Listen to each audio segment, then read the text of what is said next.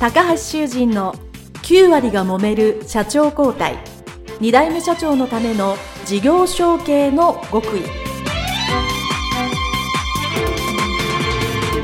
この番組は2代目社長専門経営コンサルタント高橋修人が経営に悩んでいる2代目社長やこれから社長になる後継者に向けて経営力を伸ばし会社を引っ張れるリーダーシップを身につけるための番組です。これまで数百社をコンサルティングした実績から2代目社長ならではの悩みを知りその解決のための独自理論によって2代目社長もまた従業員も幸せに仕事ができることを目指した内容です。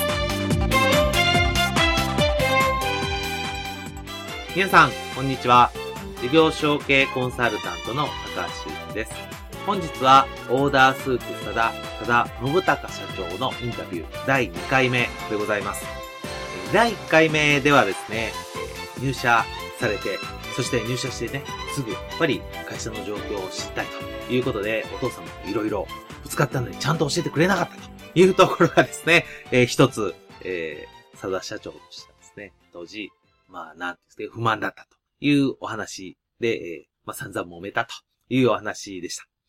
えー、今回はですね、第2回で、えー、その段階を少し超えまして、会社をより良くしたい、会社を変えたいということで、これからいろんなことをされます。インタビューでもね、お話しいただきますけども、やって会社を変えようというその経緯がですね、いろいろ障害はあるんですけども、それを乗り越えていく、いろんなやり方、これ本当に後継者、後継社長として学ぶ、見習うことがたくさんあると思います。ぜひそのあたりを中心にお聞きいただければと思います。それでは、インタビュー、スタートです。そういう中、とはいえ、まあ、あの、本の中にもね、書かれてますけど、いつまでもこれでは前に進まないと。はい、いうことで何かいろいろじゃあ自分のできることをしようと思ってされたと思うんですけど、はい、具体的にどんなことをされたんですか？まああのまあ、簡単に、えー、自分なりにいろいろこう、あの、資料作ったり、あの、計算式作ったり、うん、あの、分析はしてたんですよ。はい。なんで、具体的に何やったかというと、まあ、父は、あの、工場が、あの、フル稼働すれば、利益が出るという方針で、あの、赤字中でも何でもいいから、かき集めてこいと。はい、でこれが多分そごう倒産した直後の本当に工場が開いちゃってる状況であれば必要だったかもしれないですけど、うん、それが3年近くになってたんですね。なるほど、はい、でそれなりにはもうかき集めてられてたんですよ、うんうん、で確かにまだ足りなかったですけどかき集められてましたが今度その中を分析すると、うん、もうほとんどが赤字受注なわけですよ、うんうんうん、そう。いやたとえ工場を埋めたってここまでのあの赤字受注ばっかりだったら、どうにもなんないでしょっていう話で、だこれはだから父とあの最初にまっとうに議論になった話なんですよ、お前は工場の経営っていうのは分かってないと、稼働率なんだと。稼働率、で稼働率なのは分かるけどと、僕だってバカじゃないと。稼働率だったら分かると、だけどいくら稼働率だって言ったってと、だってあの半分近くが実質赤字の仕事じゃないかと、うん、こんなにいくらかき集めたって会社変わんないでしょと、うん、ねその負債も含めて返済のお金が残らへん。ですね。赤赤字の受注ばっかりやってたら黒字にならないですもんね。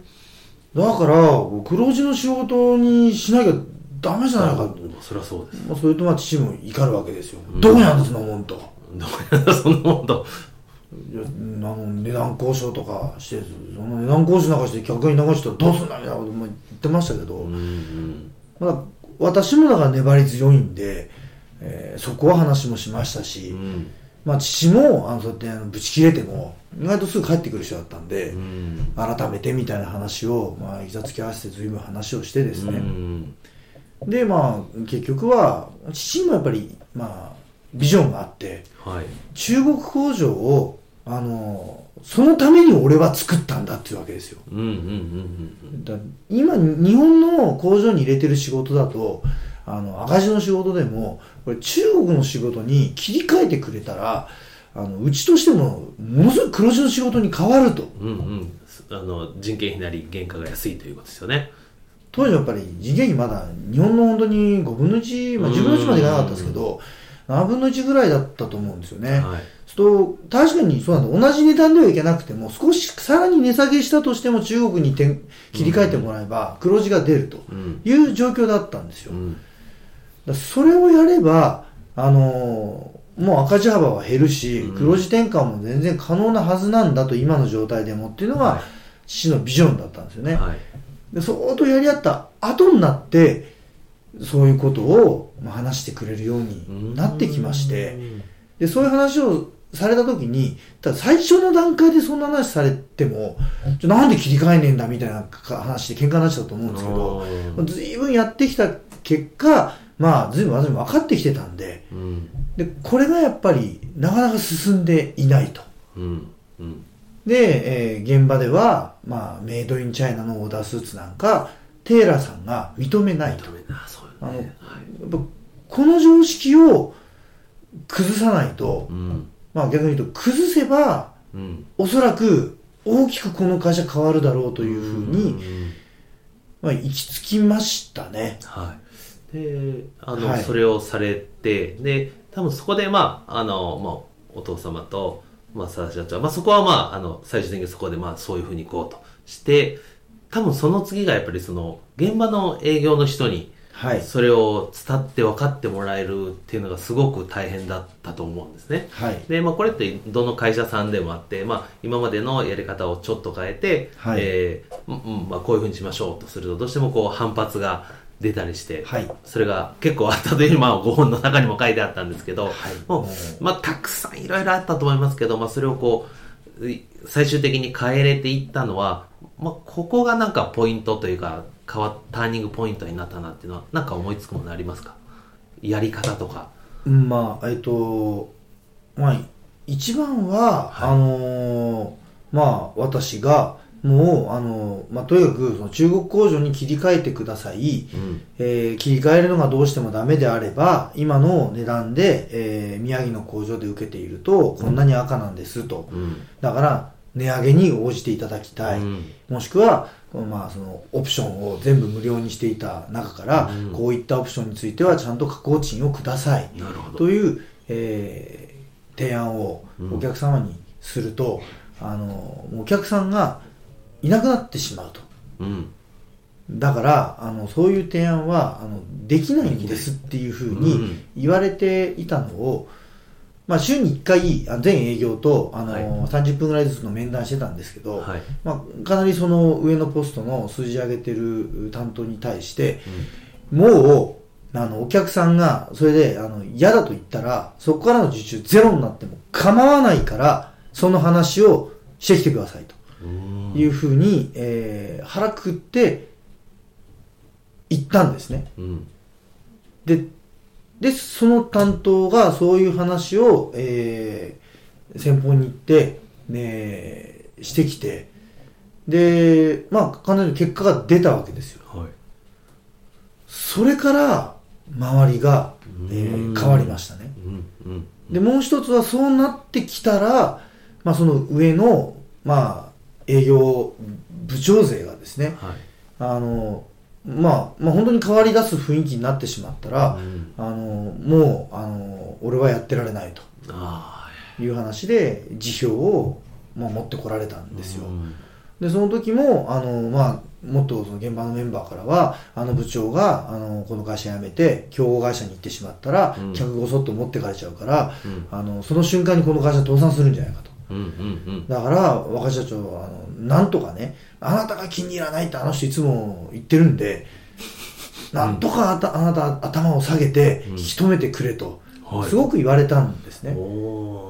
で、私も、まあ、まだ帰ってきてそんなに間もないんで、うんよくわかんないんで、そうか、あの人そんなすごい人なのかと。うん。だけど、どんどん方針に従わないし、うん本当にいいんじゃないかやめてもらってぐらいの最初思ってたんですけど、聞く人聞く人に、もうややめられたら会社倒産だってみんな言うんで、うん。だんだん心配になってきて、そうですね。で、父に相談したんですよ。うん。で、父に相談したら、もう父がその時は、あの、もう腹くくってて、その辞表を受け取れと、お前と。うんお前の方針についてこれないってやつはもうこの会社にいてもらっちゃ困るからとでお前の言う通りなんだこの会社変わんないとうんどうせ未来はないんだから、うん変わんなきゃいけないんだと。変われないってやつはもうしょうがないと思えと。俺はもう腹くくったっつって。多分あの私に辞表持ってくる前に相当父に話うん言ってたんだと思うんですよ、で父もその時点であの相当膝つき合わせて話したんだと思うんですね、うんその結果あのもう変わらないと、うん私は今までのやり方しかやれませんと。うんうん。どうしてもその、まあ、社長がそう言うならあの客を連れて競合に私は移りますぐらいのことを言ってうん。父もだからもう完全に決裂しちゃってうん。で父ももうその時点で腹くくってたんですよ。なるほで受け取って構わないって言うんですよね。どうん。だでもでもあのね課長勢はみんなあの頭下げても引き止めないと会社倒産するって言ってるけどその大丈夫なのかっつったら、うんいいんだあんなやつはとか言って父もすぐ感情的になるんでうん。あじゃあお父さんが腹食ってんならいいやって言って思い切って辞表受け取っちゃったんですよ。うん。受け取っちゃったことが社内に広まった時まあこっちでは一部ちょっと成果も出てきてると、うんうんうですね。そのそういう方向の転換に、えー飲めないっていう、まあそのまあ、エリート営業マンの辞表をもう迷いもなくあの、まあ、社長が、うん。まあ、若社長も受け取ったと。うん。この話が社内に広まった時にうあの会社は多分変わったと思います、そこに至るまで結構大変だったんですけどね、まあ多分まあ、毎週のその面談とかも結構あの 怒っちゃうあのあい一対一で面談。おじいちゃんとか、まあ、一対一でもう一人ここに置いてましたけどあ、あはい。のまあ本当に怒っちゃう人とか多くてですね、え。あの短気な人が多いんですね。あの世代よくわかんないですけどね。ー それはうるせえよとかとか言ってこう言われたりとかもうそれ突き詰めてやってきた、まあ、結果だったり、うん。まあ、もっと言うのはそのだ父と事前にやっぱり握れてたっていうのは大きかったんですよ。うん。そうですね。でここがまあありがたかったのは父ももの本音で話すタイプですし、うんうん。私も本音でぶつかるタイプでだからぶつかるだけぶつかったんですよ。なんですけどやっぱこの過程って必要なんだと思って、ここでどっちかがオオブラートにくるみ出したらどっちかが逃げ出したら多分そうなってないんですよ。いや親子ですから本当にやり合ったところで本当に殴り合いにはならないですから。父も高校時代ヤンキーやってましたし、うん。あの不良チームにいたんですよ、はい。あの地域の番長の俺は参謀だったって言ってましたからその不良グループ抜けて人飛ばしの受験するって言った時リンチにあったって言ってました。っていう儀式。そのグループ抜ける時ってやっぱそのリンチがあってと。でもう血みどろになったけどと。でもやっぱりああいうグループのいいところはそれ一回限りになるんだと。うん。それ以降はあの街であっても知らない人っていう対応をもうしてくれるようにと。なったんだみたいな、まあ、そういう父なんですが、うんでねあの胸ぐら掴んでも本当に殴っては来ないですし、うんその辺にあるなんかビール瓶とかで握ったりしてましたけど本当に物は飛んでこなかったちっちゃい時は弟一回殴られてましたからね。ビール瓶でガチャーンとか言ってね。でもまあ大人になってからその後継者になってからは本当に握ったりはしてましたけど殴られたことはないので。うん私もうるせえとかーンと物を投げましたけどぶつける気なくてその壁に当たるように投げますからあの本当に傷つけ合うことにははい。ならないまあ私の場合はですけどならなかったんですよまああの一線は越えない。そうですね。なので？あの、まあ、ぶつかるのは僕もいいとは思うんですけど、はい。とはいえ、ね、そういうこう、体を傷つけるのはもちろん良くないですし。よ良くないんです。あででやらない聞いてる、まあ、方にですね、まあ、その、ぶつかるのはいいんだけど、まあ、あの、ぶつかり方にもあると思うんで、何か、これは逆にやらない方がいいよみたいなアドバイスあります。この物を投げるとかぶつけるのはまあ当然ね。やら別として、ない方がいいよ。でい一応、あの、まあ、やったら偉い目にあ親ったら子っていう形もあるんですが、一応だから社長と部下という、うんえーこの意識意識はちゃんと持った上で、うんで、本気で議論をしようなっていう、うななんとなくあの握りがあったんですよ。うんうんうん。で、そうやってこう胸ぐら掴んだりとかいうところまでは何度もありますけど、うんまあ、その前提で、で逆に言うと、その前提で本気でぶつかってる分には、はい。多分、あの、結果、生産的な方向に、うんあの、物事は進んでいきますから。はい。で私らが行くとこまでそれをやった上で、あはいの、現場に落とし始めたので、うんあのまあ、その、一応、その、まあ、フル株の社員が、父に、あの、ね、若手のご乱心的な中心に行っても、父はそれを蹴ってくれてたわけですよ。はい。だから事前にあれだから、やらずに、もしくは中途半端な状態で、あの、ドラスティックな社内価格に行ってると一分間違うと、多分大塚家具みたいになっちゃうんですよね。ね結構た大事だったのは、親父と大喧嘩したことでしょうね。ただやっぱりこう、まあ、お互いに、あの、まあ、大人でしたし、一喧嘩するけど、やっぱり最終的にはまあ、こういうふうにしようっていう、こう、まあ合意というか、あの、ある程度の、さっき握りっておっしゃってましたけど、こうしようっていうのをするための、まあ、ぶつかり合いというんですよね。ぶつかって離れちゃって、もう口も聞かないというわけではないっていうね。そうですね、口を聞かないってなっちゃうのは、どっちかが逃げてるんですよ。うーん。その辺がだから、これ性格なんだと思うんですけど、ええ父も私も、もう執念深いんで、あのもうどこまでも、その、もう口聞かないとか言ってもかけてくるんですよ。で私ももう親父がもういいよ、お前もういいとか言っても、もうベッドまでついてって、あの、それ言いますから、うん。うんで、それは逃げだよねって言うと戻ってくるんですよ。なるほど。殺し目ですね。そこまでやらないと、多分、あの、世代も違いますし、してる経験も違うんで、そうですね。あの、話がまと、まとまるというか、う少しでもその理解してくれることってないんですよ。んうんで、あとは、あまあもう一つあるのは、もう行くとこまでお互いヒートアップしてきちゃったら、はい。頭冷やすことも必要なんでう、ん。そうですね。一旦、あの、ブレークを置くと。うんうんうん。で、翌日もう一回やると。はい。で、翌日、だそれでなかったことにしちゃったり、あの、それもに逃げちゃえばダメなんですよ。逃げちゃダメで、落ち着いたところでもう一回やんなきゃダメです。だからそれは。うん。で、昨日の話だけどさあを、うんまた朝飯食いながらやると。うん。で、それはもう会社に行かなくても、もういいからぐらいの話で、一時はやってたんですよ。なるほど。で会社行っても喧嘩してる姿、社員に見せるのも良くないしさ、とか自身も言ってたんですけど。結局最後は会社でやってました。会社でも我慢的に上がってきて、あ、違うじゃないかみたいなことを言ってて、ややってたんですけど、でお前もうお前はもう小学生の時からそうなんだって、昔の話は関係ねえだろとか言って、会社でやってたんですけど、わかります。やってたんですけど、まあそれでもだから行くとこまで行っちゃったら、あの、ちょっと、なしって、で、しばらく間を置いてで、また、あの、家帰ってからにするとか、夕方にするとか、言って、進めていくのが、まあ、だ、だんだんだからそれね、やっていくと、うん。で、どっかでやめたとか逃げたとか言わない限り、うん。絶対逃げないで食いついていくんだっつってやってれば、うんあ、この相手とこの私が、こういう、あの、喧嘩しながら、なんか結論を求めようと思ったら、こういうやり方がいいよね、みたいなのが見えてくると思うんですよ。でうちはだからお互いよく喋る親子でしたし、はい。絶対引かないタイプでしたし、うん。お互いがその執着心あるんで、はい。逃げなかったんで、で、こういうタイプ同士がやるときは、だから行くとこまで行ったときに、うん。あの、本当に突き抜けちゃうと、うん。殴っちゃうんで、うんちょっとやめようと。うん。いうやり方がいいなっていうのが何度か暗黙の了解で、なるほど。それをだから母が割って入ってくれたりもしてましたけど、うん母が割って入るぐらいの勢いになってきたら、